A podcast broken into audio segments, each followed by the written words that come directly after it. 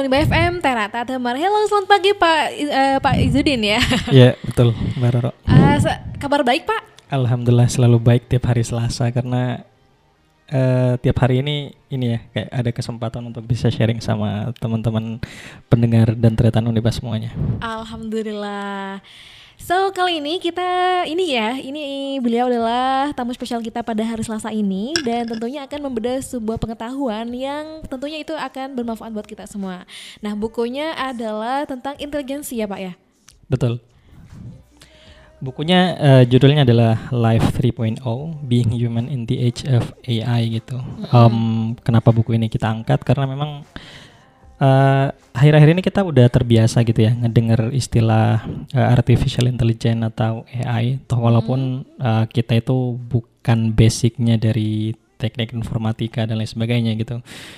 Uh, jadi meskipun topiknya ini atau ini adalah bidang kajiannya orang-orang yang IT gitu ya atau teman-teman kalau di Unibe itu yang uh, program studinya di information system gitu ya mereka banyak bahas tentang ini cuman karena memang topiknya itu terlalu uh, seksi gitu ya untuk kemudian didiskusikan dan memang topik ini juga uh, muncul hampir di mana-mana maka kayaknya penting deh kita untuk bahas ini kebetulan juga ada buku yang ditulis oleh Profesor Max Tegmark yang hmm. ngebahas tentang uh, masa depan gitu ya uh, manusia di era human apa di era artificial intelligence gitu termasuk juga sebenarnya ini ya uh, curhat dikit gitu ya jadi kemarin ketika aku juga ada proses seleksi untuk menjadi tenaga pengajar di Uniba uh-uh. itu juga kita diminta untuk mempresentasikan tentang waktu itu uh, Society 5.0 gitu hmm. kayak kayak bagaimana masa depan pendidikan bahasa Inggris tentunya gitu ya hmm. karena memang basic waktu itu aku apply-nya untuk di dosen bahasa Inggris uh, bisa uh, ber apa ya kayak keep up gitu ya dengan kemajuan atau dengan keadaan zaman di mana sekarang kita udah memasuki society 5.0. Jadi sebenarnya banyak istilah gitu yang dipakai uh, kalau Mark Termak ini kan menggunakan istilahnya life 3.0. Uh-uh. Terus kita juga pernah dengar industry 4.0. Terus ada lagi um, society 5.0. Jadi uh, biar nggak bingung ya para pendengar semuanya. Jadi sebenarnya itu hanya kategorisasi yang dibikin oleh para ilmuwan gitu ya. Bahwa kita itu memang sebagai apa ya sebagai uh, makhluk hidup atau manusia yang mening yang menempatin uh, bumi gitu ya. Ada proses yang terus berjalan dan kita ada di kategori di mana sekarang itu orang menyebutnya bisa dengan istilah industri 4.0 atau society 5.0 atau mungkin life 2.0 atau 3.0 gitu. Jadi um, itu adalah masa di mana kemudian uh, interaksi kita dengan informasi, interaksi kita dengan internet itu atau juga dengan komputer gitu ya. Itu udah sangat dekat gitu ya sehingga kemudian uh, komputer itu bukan lagi sesuatu yang kita kasih selalu kita berikan instruksi, justru komputer itu bisa melakukan sesuatu dengan uh, dirinya sendiri ya. Karena memang kita uh, orang-orang udah menciptakan yang namanya artificial intelligence itu sih.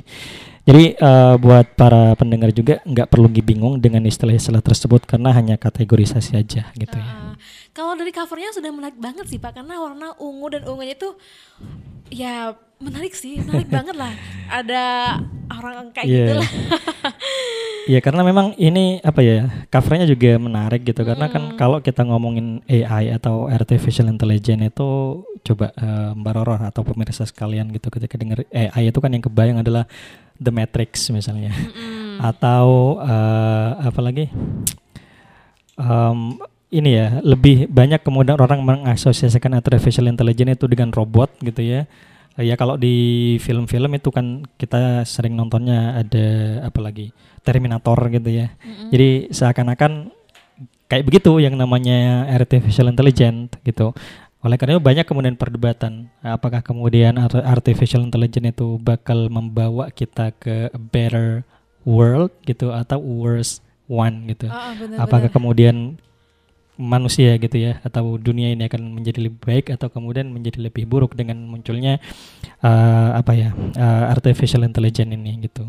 Karena uh, kan ini ya kayak artificial intelligence itu melampaui apa yang dulu apa yang orang-orang itu biasa lakukan sebelumnya contoh ketika kita mau ini ya kan sebenarnya orang nggak nggak masyarakat kita atau manusia itu kan udah terbiasa ya dengan teknologi bahkan uh, sebelum Iya sebelum sebelum ge- ge- abad ini ya Ah, pak iya, ya. sebelum ditemukannya internet gitu ya kan Ah. kita udah menggunakan kita udah tahu lah yang namanya eh, apa yang namanya komputer gitu ya meskipun kan waktu itu komputer itu kan gede-gede banget gitu kan dan itu hanya di- digunakan oleh korporasi gitu setelah itu kemudian muncullah PC atau personal computer gitu kan di mana kemudian orang-orang itu eh, bisa menggunakan komputer atau walaupun mereka nggak punya basic IT gitu ya dan terus seperti itu Em, dan eh, yang sama ada kesamaan sih di situ. Kesamaannya apa? Yaitu bahwa kita itu memberikan instruksi kepada komputer dan komputer itu mengolah instruksi yang kita berikan.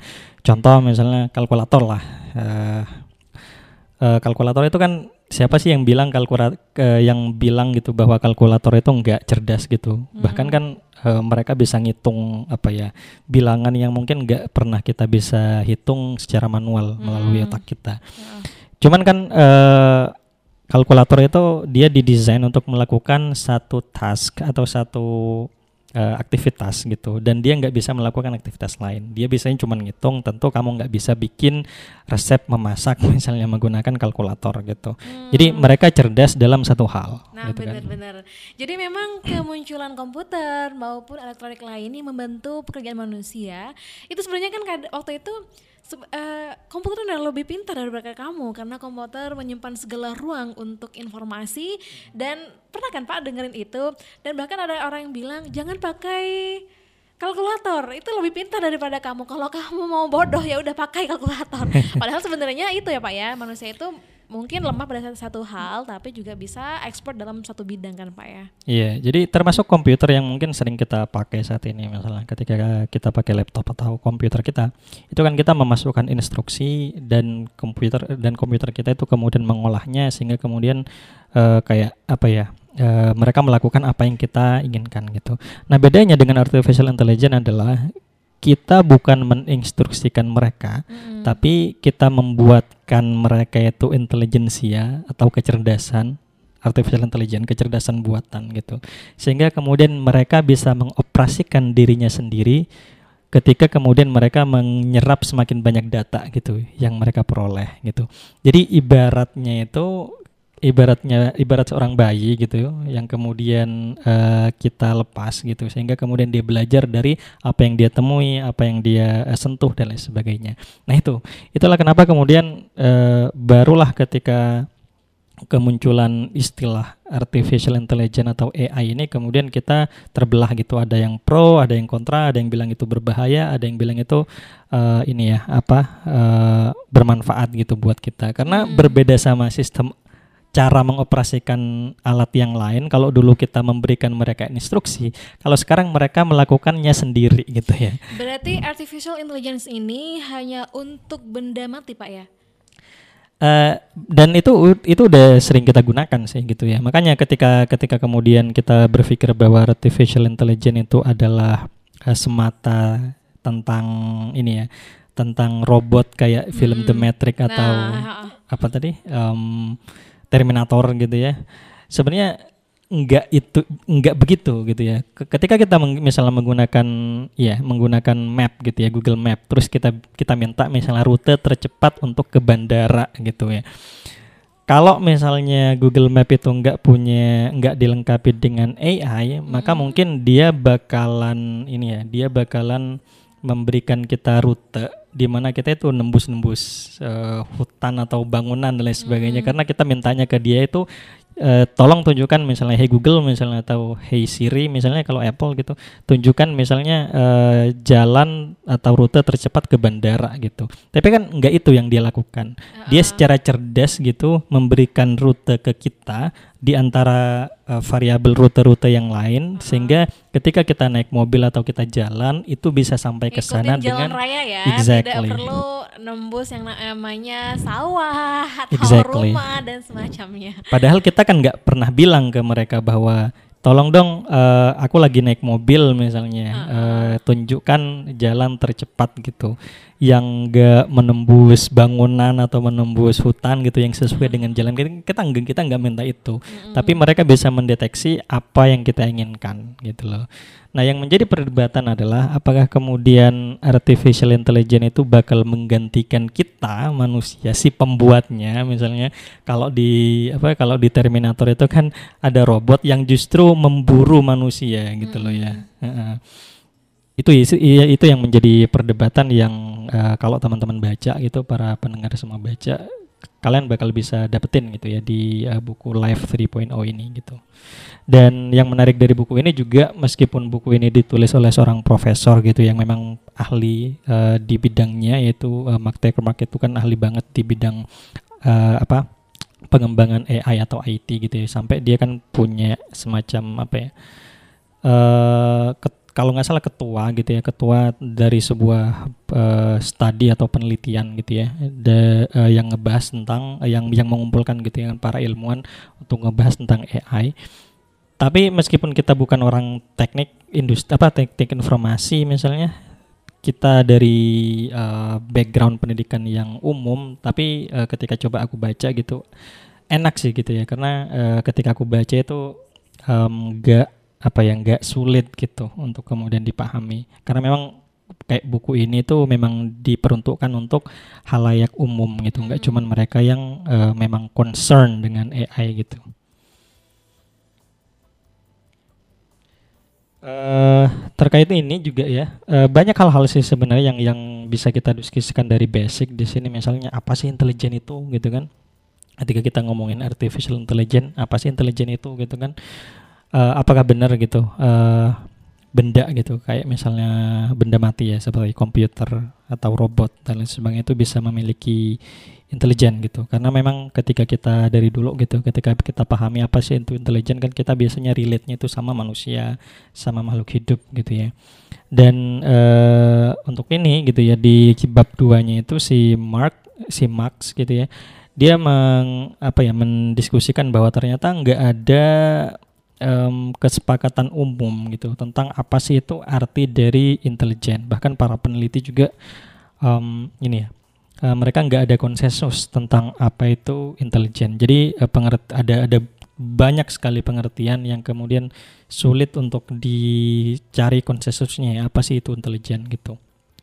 Kalau kita kan eh, apa ya em, yang kita ketahui gitu ya, sebagai eh, orang yang awam gitu kan kan kita biasanya membedakan bahwa intelijen itu hanya ada pada manusia dan nggak ada pada Mm-mm. makhluk hidup lain gitu Con- con- contohnya seperti hewan gitu karena memang eh, kebanyakan dari kita men, apa ya eh, mendefinisikan kecerdasan atau intelijen itu sebagai sesuatu ya, ya itu kema- kemampuan gitu yang itu hanya Eh, ada di oleh kalau Yes. kepercayaan kita kan dianugerahkan oleh Allah hanya untuk Oke. manusia kan. hanya untuk manusia Ah. dan karena memang hanya manusia yang memiliki kemampuan untuk mengaitkan apa yang mereka udah ketahui dengan sesuatu yang baru gitu sehingga kemudian muncul kesimpulan di situ. Oleh karena itu manusia kan yang yang kemudian bisa meng, istilahnya kalau eh, yang bisa meng apa ya mendominasi gitu ya eh, bumi ini gitu bukan makhluk lain. Mm-mm. Bayangkan kalau mis- misalnya eh, manusia dari dulu sampai sekarang itu kan meng- mengalami perkembangan. Cara dia makan misalnya berbeda-beda. Kalau dulu Betul. misalnya pakai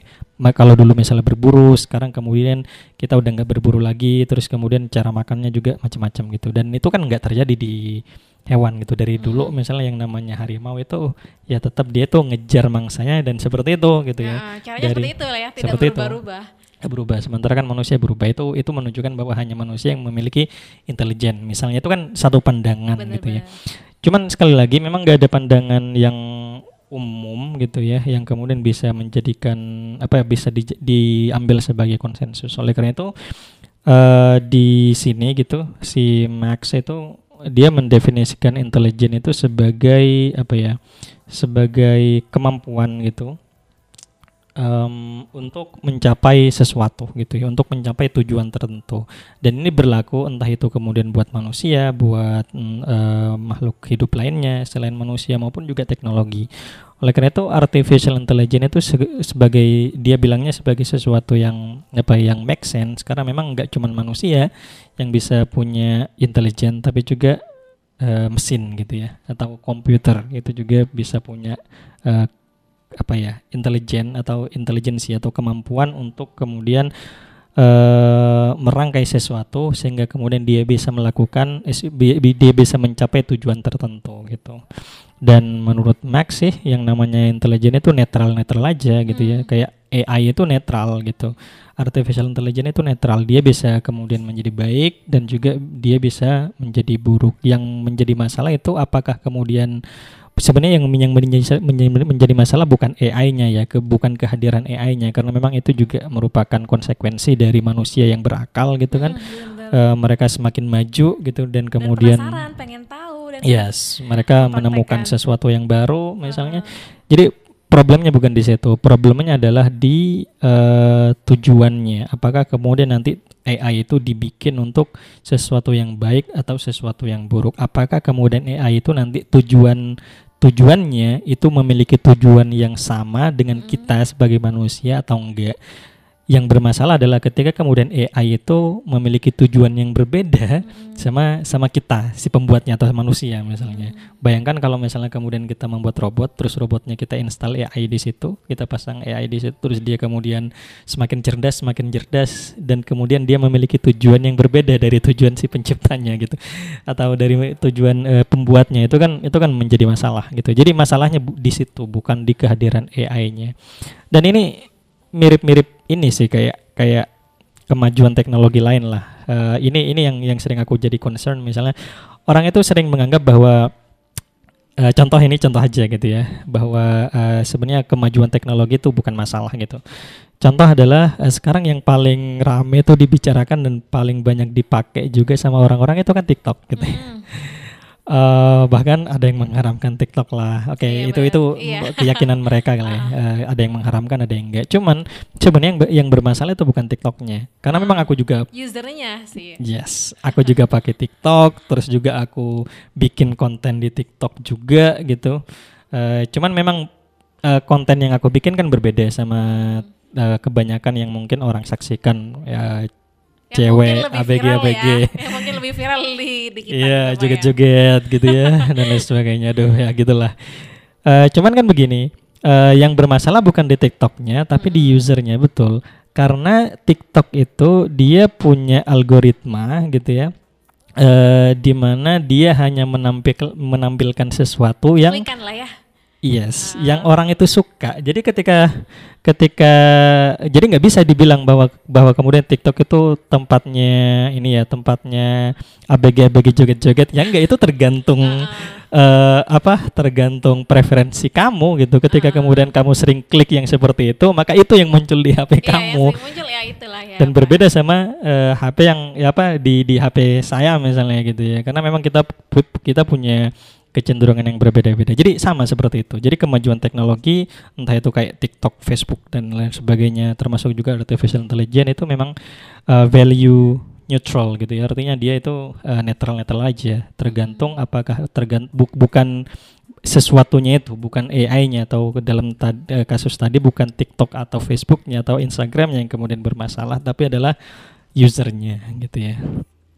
Oke, ini sangat menarik sekali ya Tretan. Untuk itu masih penasaran kan dengan bagaimana sih kisah selanjutnya atau isi dari bukunya. Untuk itu jangan pernah alihkan frekuensimu di 107,5 FM Terata Temar.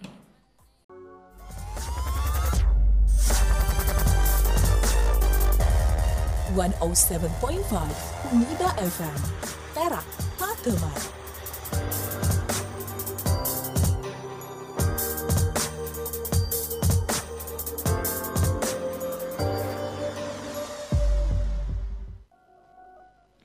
107,5 Uniba FM, Terata Tamar Kembali lagi nih udah ngomongin tentang Artificial Intelligence Karyanya siapa Pak? Max Tegmark Nah itu dia Nah gimana nih kelanjutannya dari kisah buku ini Bapak? Ya tadi kita bahas tentang uh, ini ya Tentang dis diskursus tentang intelijen gitu dan uh, apa yang para ilmuwan itu katakan tentang intelijen termasuk juga rumusan intelijen yang dirumuskan sendiri oleh uh, Mark gitu ya. Mm -hmm. Nah, uh, tadi juga uh, aku sempat bahas tentang bahwa the problem with AI gitu is not AI itself but the goal gitu kan. uh, apakah apakah dia leading to bad goals atau good ones gitu kan. So that's the problem. Nah sekarang kita kita akan bahas tentang goals gitu Uh, ini goals gitu ya, apalagi ketika kemudian kita bahasnya dalam perspektif uh, pengembangan artificial intelligence itu menjadi pembahasan yang nggak ada habisnya sebenarnya karena memang uh, pertanyaan sekarang siapa sih yang bisa menentukan bahwa sesuatu itu baik dan buruk gitu ya? Apakah pembuatnya? Apakah kemudian politisi misalnya? Apakah ilmuwan atau siapa gitu kan? Atau ataukah agamawan misalnya yang kemudian bisa menentukan bahwa uh, uh, uh, arah AI itu harus ke sini dan lain sebagainya gitu. Karena memang uh, pembahasan tentang tujuan ini kan ini udah udah uh, menurut si Max itu juga terjadi uh, udah puluhan atau bahkan ribuan tahun lalu gitu ya kita kalau kita bisa balik ke para filosof misalnya para filsuf di Yunani dulu itu mereka udah bahas gitu ya tentang apa sih uh, uh, goal itu atau tujuan itu gitu ya nilai gitu ya dari sesuatu itu apa gitu. Dan ada banyak madhab kan tentang itu. Contoh hmm. misalnya uh, uh, utilitarian gitu ya menganggap bahwa uh, seharusnya gitu uh, tujuan dari sesuatu itu yang dipilih itu adalah yang paling uh, mudaratnya sedikit dan dan sisi positifnya itu lebih banyak gitu kan. Jadi perdebatan tentang itu uh, senantiasa uh, belum selesai gitu. Eh di ini kemudian kita dihadapkan dengan uh, eh, AI gitu ya. Jadi jadi rada kompleks memang. Uh, ini juga yang menjadi alasan menurutku kenapa kemudian orang yang harus concern pada AI itu dan kata uh, Max juga itu nggak cuman orang-orang uh, yang ahli IT gitu ya. Mm -hmm. karena ketika kemudian AI itu nanti kemudian uh, di apa ya di jadi gitu ya kemudian. Kita memiliki robot yang dilengkapi dengan AI gitu ya. Uh, yang apa ya yang menentukan apakah kemudian uh, apa yang harus dilakukan terus tujuan dari pembuatan ini apa. Itu nggak cuman para developer atau para programmer dong gitu kan yang harus uh, concern di situ. Para politisi juga gitu ya dan lain sebagainya. Contoh singkatnya begini aja gitu ya Misalnya kita punya self driving cars uh, yang dilengkapi dengan AI. Uh, jadi kita punya um, apa uh, mobil yang bisa self driving gitu.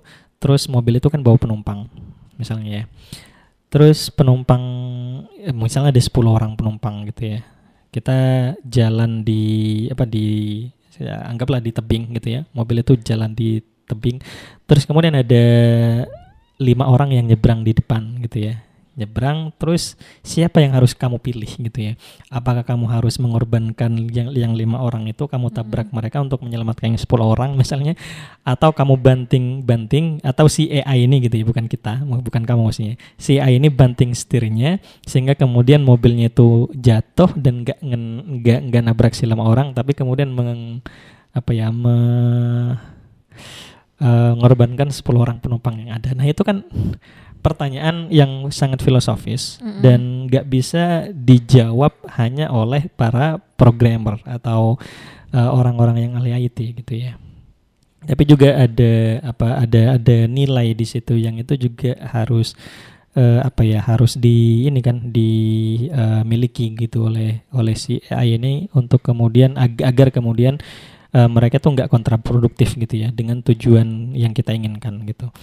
Atau contohnya misalnya ketika uh, kita bikin drone gitu ya terus drone-nya kita lengkapi dengan AI gitu terus yang mana yang kemudian harus uh, de, ke, ke siapa gitu drone ini harus ditembakkan gitu ya terus uh, dan lain sebagainya. Itu kan nggak cuman persoalan para programmers atau para orang-orang yang ahli IT tapi juga uh, politisi gitu ya misalnya yang memang nanti bakal bakal harus terlibat di situ sehingga uh, eh, AI itu nanti dampaknya enggak cuman apa ya enggak cuman maksudnya uh, kita memiliki sesuatu gitu ya atau keputusan yang dibikin oleh AI itu itu enggak hanya keputusan yang berdasarkan pada cara pandang orang-orang programmer aja gitu ya tapi mengikut sertakan cara pandang uh, yang lain gitu. Nah ketika kita kita ngebahas tentang goals itu kan uh, lebih banyak gitu ya goals itu kan sebenarnya ke psikologi atau kalau kalau kita manusia misalnya itu kan nggak semua keputusan yang kita bikin itu kan uh, berdasarkan pada rasionalitas yang kita miliki gitu atau rasionalitas uh, hitung-hitungan dan lain sebagainya. Kebanyakan dari keputusan yang kita bikin itu kan berdasarkan pada sebenarnya perasaan gitu ya. Contoh begini, um, kita tahu bahwa um, apa ya, bahwa minum apa ya, minum soda misalnya itu kan uh, atau min, minum uh, gula apa minum minuman dengan fermentasi gula gitu ya. Itu kan enggak sehat buat tubuh kita gitu ya. Kita tahu itu tapi karena kita memang suka dengan dengan apa dengan minuman tersebut otomatis kemudian mau nggak mau kita ingin banget mengkonsumsi. Maka yang terjadi apa? Yang terjadi kemudian ada produk-produk yang less sugar dan lain sebagainya. Hmm. itu kan untuk kemudian mengakomodir keinginan kita untuk tetap minum uh, minuman tersebut tapi untuk mengurangi efek yang bakal muncul ke tubuh kita. Atau contoh misalnya ketika uh, ke, uh, ini dalam dalam hal biologis misalnya ketika kemudian uh, kita misalnya uh, berkeluarga terus otomatis kan uh, yang namanya berkeluarga itu kan menghasilkan keturunan gitu ya. Tapi kan nggak selalu gitu. Uh, ketika kita berkeluarga itu kemudian kita memiliki 15 anak atau 30 anak karena kita udah 30 tahun berkeluarga misalnya. Mm, yeah. Di situ ada ada apa ya ada di di mana perasaan kita itu tetap tersalurkan gitu tapi kemudian ada kalkulasi atau rasionalisasi di mana kemudian muncul alat kontrasepsi misalnya uh. di situ. Ah. Nah, yang semacam itu kan uh, uh, apa ya kompleks gitu. Pertanyaannya adalah bisa nggak sih hal-hal semacam itu yang feelings gitu ya, yang has much to do with feeling gitu, itu kemudian dimiliki oleh AI gitu kan? Karena uh, selam, selama ini kan kita tahu bahwa komputer itu dia kan heartless gitu mm. ya beda sama manusia yang memiliki hati memiliki pikiran dan kesadaran misalnya. Uh. pertanyaannya adalah apakah kemudian AI bisa seperti itu gitu? Ketika kemudian uh, apa ya apakah bisa seperti itu sehingga kemudian apa ya hal-hal semacam itu gitu bisa nggak ya, kita masukkan gitu ya? Atau kita bisa nggak AI itu kita program seperti itu sehingga benar-benar gitu ya seperti manusia? Jadi banyak gitu ya kompleks banget gitu ya. Uh, apa uh, persoalan ini gitu. Itu itu sih yang yang apa ya yang uh, kita dapatkan gitu ya yang aku dapatkan dari buku ini. Jadi kayak itu membuat kita sadar bahwa kalau dari dulu misalnya kita kita paham bahwa oke okay, oke okay, AI dan lain sebagainya kemajuan teknologi dan lain sebagainya oke okay, kita welcome.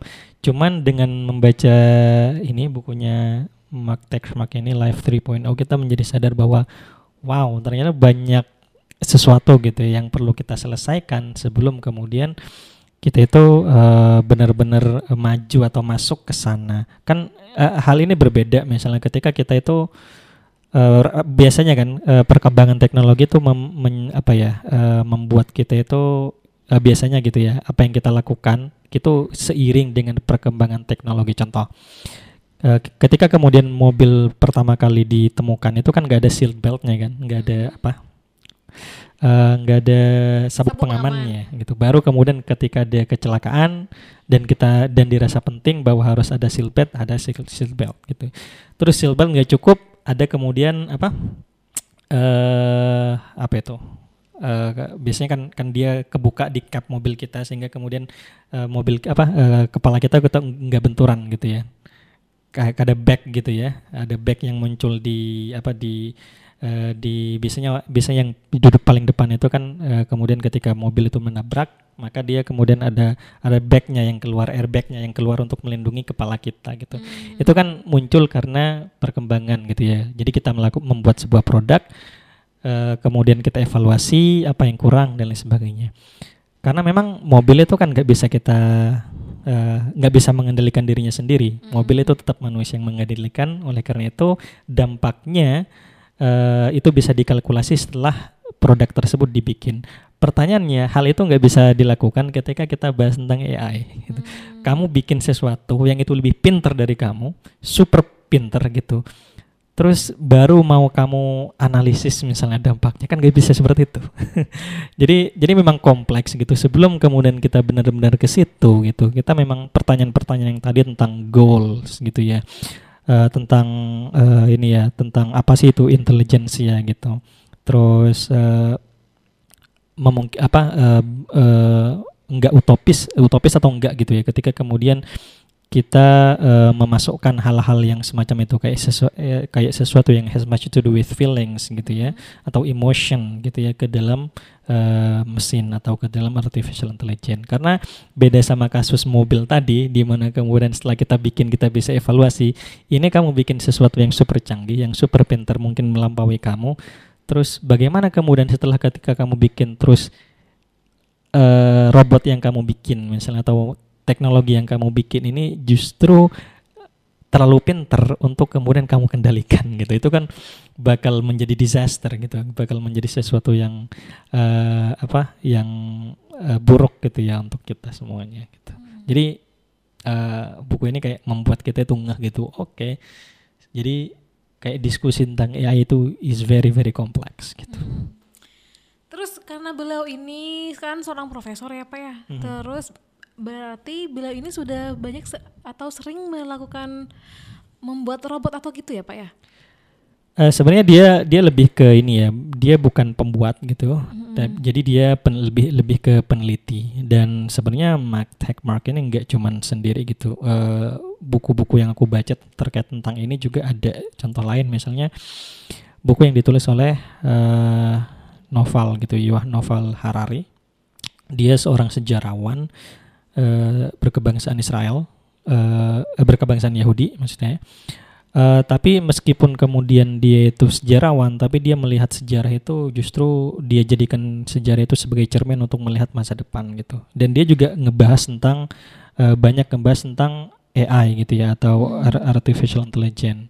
Dia misalnya uh, menggambarkan bahwa sebenarnya yang paling tahu kamu itu bukan sebenarnya ada sesuatu di luar sana yang lebih tahu dirimu, yang lebih tahu apa yang kamu suka misalnya daripada dirimu sendiri, daripada orang tuamu, daripada kekasihmu misalnya. Yaitu apa? Algoritma yang ada di device kamu. Mm. Sosial media misalnya Facebook lebih tahu kamu ketimbang kamu sendiri gitu ya. Facebook lebih tahu kamu ketimbang uh, anggaplah ketimbang uh, suami suami kita gitu ya atau istri kita misalnya. Istri kita belum tahu belum tentu tahu misalnya kapan kita itu uh, apa apa yang kita suka gitu apa yang apa yang enggak kita suka. Tapi ada algoritma yang yang ditanam di dalam uh, apa ya di dalam social media yang itu bisa bisa membuat uh, bisa bis yang mereka itu bisa menyesuaikan konten dan lain sebagainya sesuai dengan preferensi kamu misalnya. Tapi algoritma itu kan bisa maksudnya kamu tuh sebenarnya apa sih? Terus kamu kayak gimana sih? Kalau tergantung sama apa yang dilakukan atau sama apa yang diupload kan pak? Kalau misalnya nggak pernah upload ya sama aja nggak kebaca juga. Iya bet betul. Uh, pertanyaan sekarang adalah uh, what's the point of having a telegram oh sorry instagram misalnya atau facebook misalnya if you don't upload anything gitu kan pasti gitu ya. Uh, kita kita kita uh, apa ya nggak mungkin gitu kita punya Instagram misalnya kemudian kita nggak upload sesuatu atau nggak harus upload sih. Ketika kamu tap misalnya like dan kamu swipe up hmm, sesuatu gitu oh iya, seberapa lama kamu seberapa lama misalnya konten itu kamu lihat berapa persekian detik misalnya kamu lihat terus kamu swipe itu kan kebaca gitu oh, iya, lokasi yeah. kamu uh. dan lain sebagainya jam berapa kamu itu lihat uh, buka HP kamu terus lihat konten uh, tertentu misalnya di apa di Instagram dan lain sebagainya itu kan kebaca oleh oh, iya, mereka iya, iya. jadi uh, kalau mau tahu gitu uh, kalau mau tahu diri kita itu bisa sebenarnya dilihat bisa lihat dari, dari sosial medianya. Maksudnya kalau misalnya dia sih suka nonton apa sih di di YouTube ya Pak ya, mm-hmm. maka di YouTube itu akan muncul beranda-beranda apa yang sering dia tonton kan okay. gitu. Betul. Contohnya ini ya kemarin kemarin misalnya aku kan ini ya aku punya uh, akun YouTube premium gitu. Mm-hmm. Terus uh, biasa aku karena kan aku nggak suka dengan iklan-iklan gitu kan, mm-hmm. biasanya ganggu gitu ya. Nah itu aku klik ini ya kayak pertandingan Euro misalnya semalam pertandingan Euro gitu. Itu aku klik aja aku pengen tahu gitu ya kemarin itu Inggris sama sama apa sama Kroasia berapa sih skornya. Tapi kemudian setelah aku refresh gitu itu muncul yang lain gitu kan. Muncul uh, apa hasil pertandingan pertandingan yang lain gitu. Dan it's still there gitu ya uh. it's still there. Meskipun kemudian aku udah matiin terus aku uh, buka lagi itu aku it's still there gitu Karena kan berarti bekerja. yes dan uh, poin yang paling penting banget di buku ini apa sih pak uh, intinya begini. Jadi um, AI ini gitu itu enggak hanya harus menjadi concern oleh orang-orang yang ahli di IT atau programmer dan lain sebagainya, tapi ini harus menjadi concern kita bersama gitu. Itu yang pertama. Karena memang uh, sebagaimana tadi kita bahas bahwa uh, um, ketika kita ngebahas tentang value gitu atau ketika ngebahas tentang goal gitu ya itu enggak hanya dari sisi enggak hanya dari satu sisi aja dari seorang programmer misalnya tapi juga harus ada uh, apa ya kayak dari agamawan dari politisi dan lain sebagainya sehingga kemudian AI yang dibikin itu uh, memiliki tujuan yang sama dengan uh, tujuan yang kita inginkan gitu yang manusia inginkan gitu ya. Jangan sampai kemudian kita memiliki sesuatu yang super canggih, tapi kemudian kita itu, eh, tapi kemudian tujuannya berbeda sama tujuan yang kita mau itu. Itu yang pertama. Terus yang kedua eh, bahwa apa pun itu namanya algoritma AI dan lain sebagainya itu value neutral gitu ya. Artinya bahwa memang bukan uh, bukan AI-nya atau bukan algoritmanya atau bukan uh, machine learningnya yang kemudian kita harus uh, waspadai tapi uh, bu bukan bukan itunya gitu ya. Tapi uh, apakah kemudian uh, hal tersebut itu digunakan untuk sesuatu sesuatu yang baik atau sesuatu yang buruk gitu. Untuk sekarang misalnya sebelum sebelum sebelum kemudian uh, apa ya zaman AI gitu loh misalnya itu kan kita bisa mengontrol gitu kan. Hmm. kita bisa mengontrol kalau kemudian kita membuat sebuah produk yang itu bertentangan dengan tujuan yang kita inginkan kita bisa bisa shut it down atau kemudian kita bisa evaluasi dan kita bisa lengkapi misalnya. Tapi that's not gonna be the case gitu ya. Kalau misalnya kemudian kita membuat kalau misalnya itu diterapkan kepada AI di mana kemudian kita memiliki mesin gitu ya yang itu lebih pintar daripada kita otomatis kita harus hitung apa ya kita harus consider banget gitu ya kayak possibility-nya sebelum kemudian hal hal tersebut dibikin gitu ya. Agar kemudian sekali lagi seperti yang Mak itu bilang agar kemudian AI itu uh, mereka memiliki tujuan that align with us gitu ya. Bukan bukan yang bertentangan dengan bukan yang against human uh, race gitu kan tujuan-tujuan yang mereka punya gitu.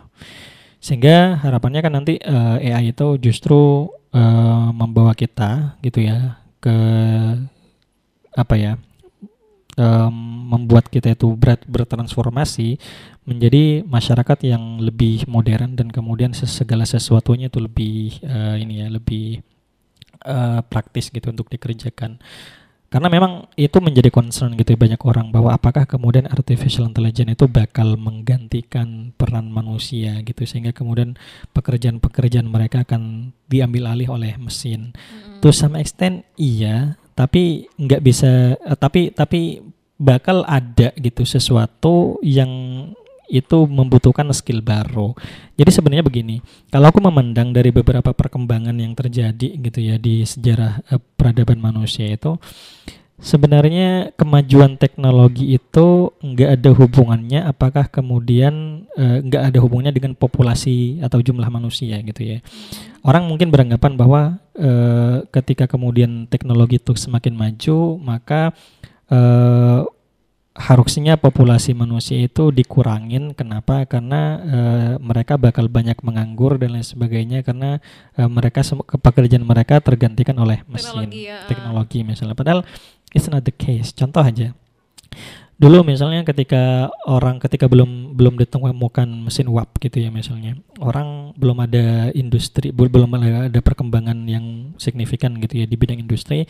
Orang kan uh, kalau di Amerika Serikat itu dia apa ya dia petik kapas itu kan manual gitu kan mm. nah itu pekerjaan mereka ketika kemudian muncul mesin mereka khawatir bahwa pekerjaan mereka terambil sehingga kemudian mereka nggak dapat pekerjaan. Betul, pekerjaan mereka terambil.